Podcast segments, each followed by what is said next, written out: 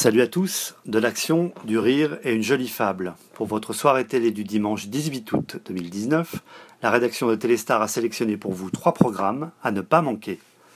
On démarre avec une curiosité puisqu'il s'agit du film Bastille diffusé à 21h05 sur TF1.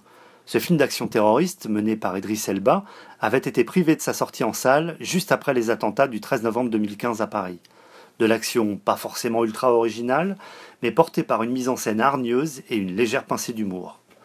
Dans le registre de l'humour grinçant, on retrouve d'ailleurs avec plaisir Le Viager, signé par le regretté Pierre Tchernia.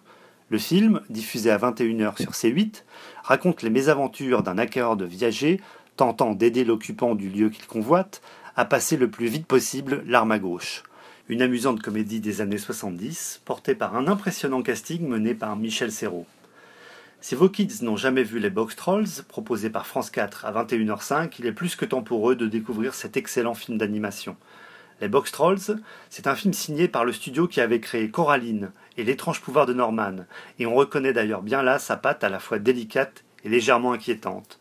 Au menu, une fable au look très original et un mémorable méchant allergique au fromage. Voilà, c'est tout pour aujourd'hui. On se retrouve demain pour un nouveau top 3 de Téléstar.